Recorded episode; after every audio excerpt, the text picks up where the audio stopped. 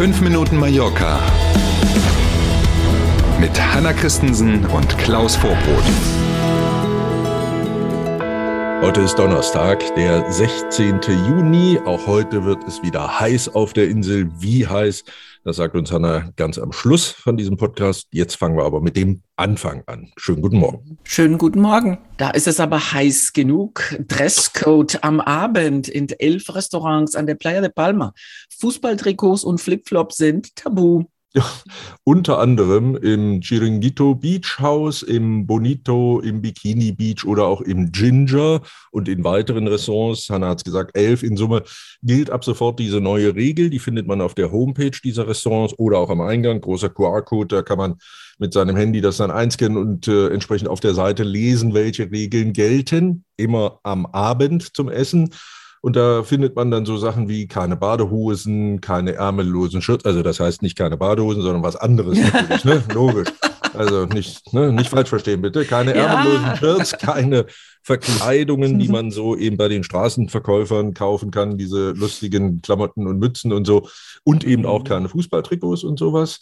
Das sieht ein bisschen, hm, ne, wenn man das Gesamtbild an der Playa de Palma dieser Tage sich so anguckt, wo ja durchaus Leute sagen, okay, die Bemühungen haben kurzfristig für dieses Jahr erstmal nicht gefruchtet, einen anderen Tourismus dahin zu bringen. Es ist eben mhm. wieder auch das böse Wort Sauftourismus hört man immer mal wieder. Es ist eben wieder, wie es war. Ne? Ballermann-Partyzone, viele benehmen sich daneben. Da scheint dieser, Vorst äh, dieser Vorstoß hier so ein bisschen wie so ein Aufbäumen zu sein gegen dieses schlechte Image, das die Region ja zack sich wieder zugelegt hat, irgendwie aufzubäumen. Wollen wir mal sehen. De facto ist es jedenfalls schwierig im Moment dort. Ja, und ich meine, elf Restaurants von wie vielen ja, an der Palma? Ja, ja, ja, klar. Ne? Ähm, es ist ein Tropfen auf einen heißen Stein. Und auch da gilt, wie bei allen anderen Regeln auch, die sind eben immer nur so viel wert, wie sie dann eben auch durchgesetzt werden. Ja. Ne? Und das mhm. wollen wir uns jetzt mal angucken mit dieser freiwilligen ja. Selbstverpflichtung bei den mhm. Party-Locations. Privaten. Scheint das ja auch, sagen wir mal, noch Potenzial nach oben zu haben, was das Umsetzen angeht. Hm. Mallorcas Tennis-Superstar Rafael Nadal ist nicht nur Superstar, sondern auch Ehemann und der wird jetzt Papa.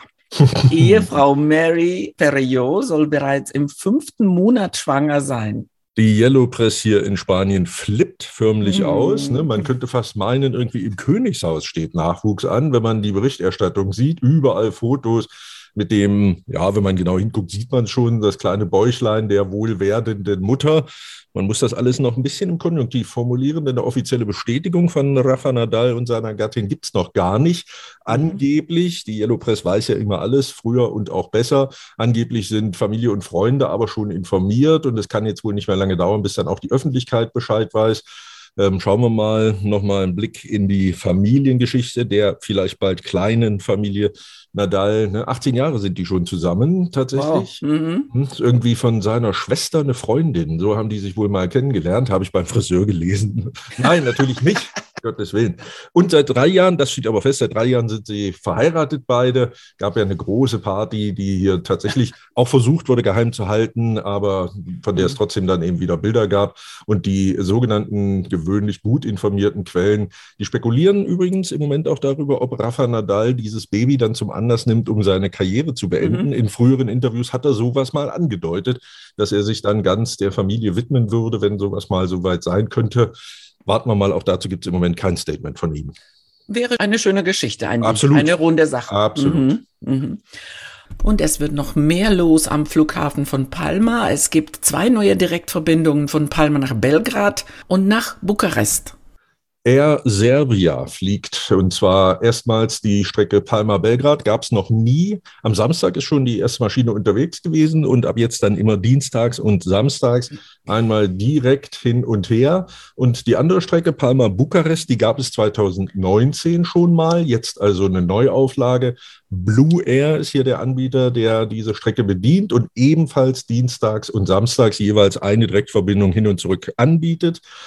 Beide Verbindungen, so war zu lesen, zunächst erstmal nur für die Sommermonate, also für die Hochsaison hier auf Mallorca. Ob es eine Verlängerung dann im Herbst gibt, darüber ist im Moment nichts bekannt.